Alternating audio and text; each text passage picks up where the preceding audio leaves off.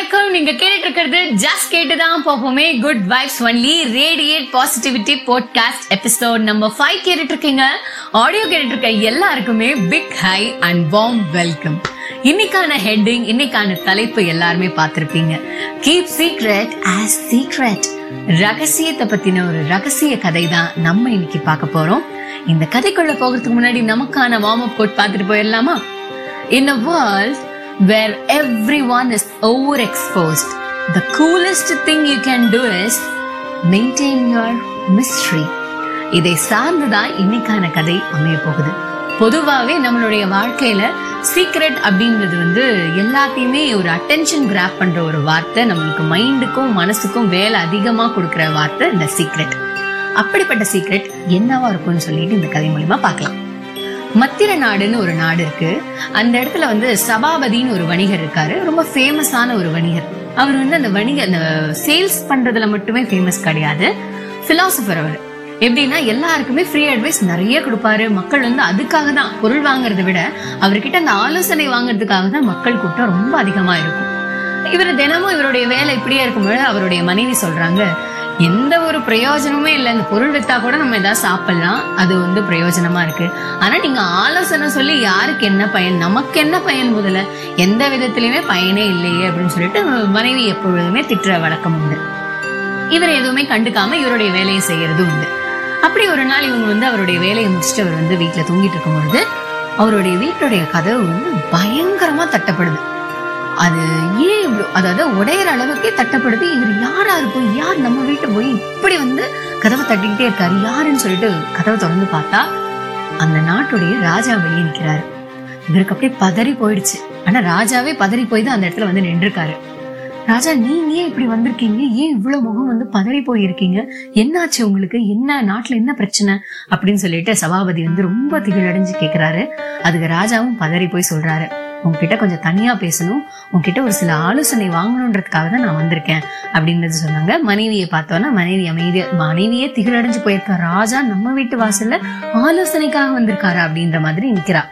So சபாபதியும் ராஜாவும் தனித்தனிந்து பேச ஆரம்பிக்கிறாங்க. அப்பதான் ராஜா சொல்றாரு எனக்கு ரெண்டு மகன்கள் இருக்காங்கன்னு உனக்கு நல்லா தெரியும். அதுல இளைய மகன் வந்து ரொம்பவே குடிகாரன். அப்படி அவன் ரொம்ப குடிச்சு குடிச்சு எல்லாத்தையுமே பொருட்கள் எல்லாம் வீணாக்கு. அதாவது பணமோ எல்லாத்தையுமே வேஸ்ட் பண்ணிக்கிட்டே இருக்கான். அதனால எனக்கு ரொம்ப கோவம் வந்து நான் அவனை வந்து கடிஞ்சு பேசிட்டேன். அதனால ரொம்ப அவன் வந்து விரக்தி அடைஞ்சு இன்னுமே குடிச்சிட்டே இருந்தான். அவன் அரண்மனை வாசல்ல இருக்கிறது எனக்கு தெரியாம நான் அரண்மனை வாசலை வந்து திறந்துட்டேன். அது இடிச்சு அவன் வந்து அங்கேயே இறந்துட்டான். இதை வந்து நான் மறைக்கணும். அதுக்கு நீ எனக்கு ஒரு ஆலோசனை சொல்லு அப்படின்னு சொன்னாங்க. ஏன் அப்படின்னா ராஜாவா இருந்து தன்னுடைய மகனை ஒரே மகனை கொண்டுட்டான்ற பழி என்னால சுமக்க முடியாது. ஒரு அப்பா தன்னுடைய மகனை வந்து கொண்டுட்டான்ற ச- பழியை என்னால சுமக்க முடியாது. ஊர்ல தலை காட்ட முடியாது. நாடு முழுக்க பரவிருச்சு அப்படின்னா எனக்கு மிகப்பெரிய அவமானமா இருக்கும். அரசருடைய பதவியிலிருந்து என்னை நீக்கப்பட்டுருவேன். அதுவும் இல்லாம எனக்கு இந்த அவமானத்தோட என்னால வாழவும் முடியாது. அதனால இதை எப்படியாவது மூடி மறைக்கிறதுக்கு நீ எனக்கு ஒரு ஆலோசனை சொல்லு. அப்படின்றத சொல்றாங்க. சபாபதி அப்படியே பேன்னு பாக்குறாரு ஐயோ இப்படி ஒரு விஷயமா? அப்படின்ற மாதிரி ஒரு முகத்தை வச்சுட்டு அவரும் திகிழடைஞ்சு பாக்குறாரு அப்ப ஒரு நிமிஷம் அவர் யோசிச்சுட்டு அவர் சொல்றாரு "ஆஹ், அரசரே நீங்க பயப்படாதீங்க. நம்மளுடைய நாட்டுல இருக்க மருத்துவர்களுக்கு நீங்க செய்தி அனுப்புங்க. இந்த மாதிரி ஒரு நல்லா நமக்குன்னு வேலை செய்யற ஒரு மருத்துவர்களா கூப்பிட்டு அவர் கையில பொண்ணும் மணியும் கொடுத்துருங்க. கொடுத்துட்டு நீங்க என்ன சொல்றீங்க அப்படின்னா அந்த மருத்துவர்கிட்ட சொல்லிருங்க.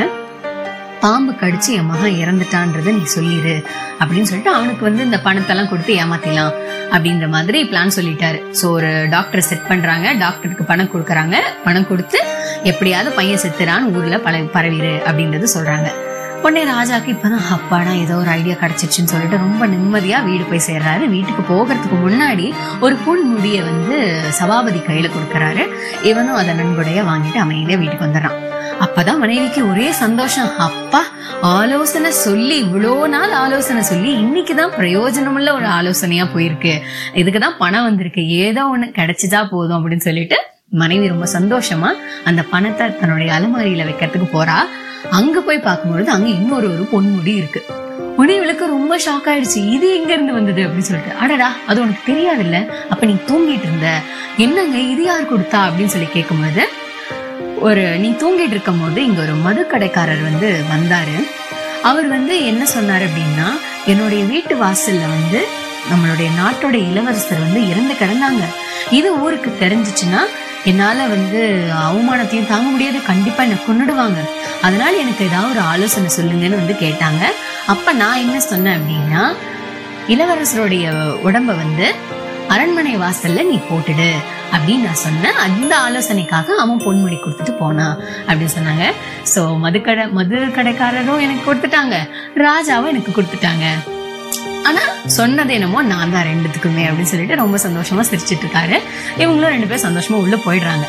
அப்ப வந்து மனைவிக்கு ஒரு டவுட்டு அப்ப உண்மையாலுமே அந்த சபாபதி யார் தான் கொண்டு சபாபதிகிட்ட வந்து கேட்கும்பொழுது சபாபதி இந்த மாதிரி அந்த ராஜாவை யார் கொண்டிருப்பாங்க இளவரசரை யார் கொண்டிருப்பா அப்படின்னு சொல்லி கேட்கும்பொழுது இல்ல அது மட்டும் ரகசியம் அப்படின்னு வந்து நம்மால் சபாபதி சொல்லிடுறாரு.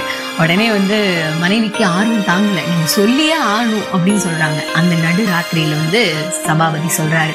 இந்த மாதிரி பொதுவாகவே நான் வணிகம் செஞ்சுட்டு வரும் பொழுது நான் ஒரு என்னுடைய அந்த காட்டு வழியில வந்து ஒருத்தர் வந்து தள்ளாடி நடந்துகிட்டு இருந்தாரு. எனக்கு சரி எப்படியா இருந்தாலும் இவரை நம்ம கிராஸ் பண்ணிடலாம் நான் நினைச்சுதான் நான் வேகமா குதிரையை ஓட்டிட்டு வந்தேன். ஆனா அவரை என்னால கடக்க முடியல. என்னுடைய குதிரையோட கால் பட்டு ஒரு கல்லுல விழப்பட்டா அங்கேயே இறந்துட்டாரு. அப்ப போய் பக்கத்துல போய் பார்க்கும்போதுதான் தெரிஞ்சது அது வந்து இளவரசர் அப்படின்னு. இதை எப்படி மறைக்கலாம் அப்படின்றதுக்காக அந்த நேரத்தில் என்னுடைய புத்தியை பயன்படுத்தி நான் வந்து இளவரசர் இளவரசருடைய உடம்பு எடுத்துட்டு போய் மதுக்கடைக்காரர்கிட்ட போய் போட்டுட்டேன். அவங்க வீட்டு வாசல்ல போட்டேன். நான் தான் போட்டேன். ஆனா போட்டது என்னமோ நான் நானா இருந்தாலுமே மதுக்கடைக்காரரும் சரி ராஜாவும் சரி என்கிட்ட ஆலோசனை கேட்கிறாங்க கொன்னது நானே அப்படின்றது சொல்றாரு. உடனே அடப்பாவின்ற மாதிரி மனைவிக்கு இருந்தது. என்னவோ நம்மளுக்கு பொண்ணு கிடைச்சிருச்சு அப்படின்னு சொல்லிட்டு ரெண்டு பேரும் சந்தோஷமா தூங்கிடுறாங்க.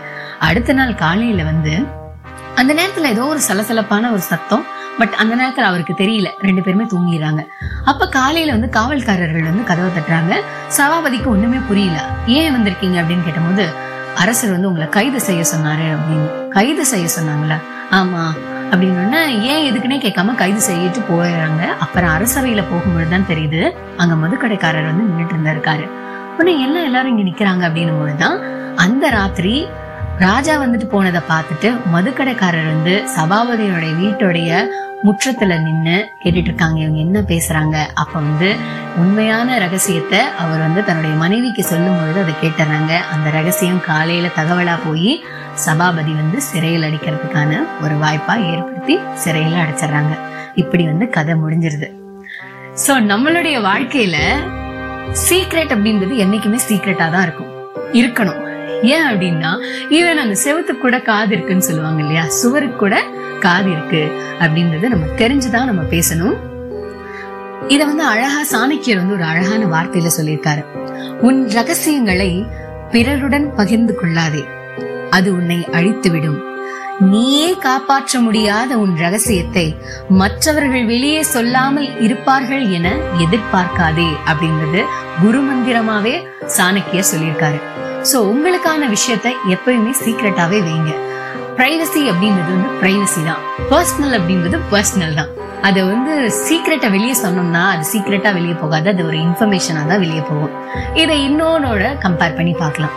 நமக்குள்ள இருக்க வீக்னஸ் என்னைக்குமே நம்மளுடைய வீக்னஸை யார்கிட்டயுமே பகிர்ந்து கொள்ள கூடாது அது எவ்வளவு க்ளோஸா இருந்தாலுமே நம்ம சொல்லக்கூடாது. ஏன்னா இன்னை இன்றைய நண்பன் நாளைய எதிரி.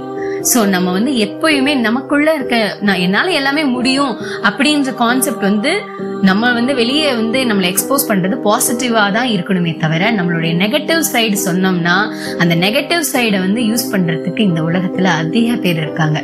So keep your secret as a secret இன்னைக்கான கோட் என்ன அப்படின்னா never show your weakness to the world because the world is much interested to play with it So be happy and stay happy and be a secret to everyone. Okay? தொடர்ந்து இணைந்திருங்கள் அதுவரை உங்களிடமிருந்து விடைபெறுவது நான் shine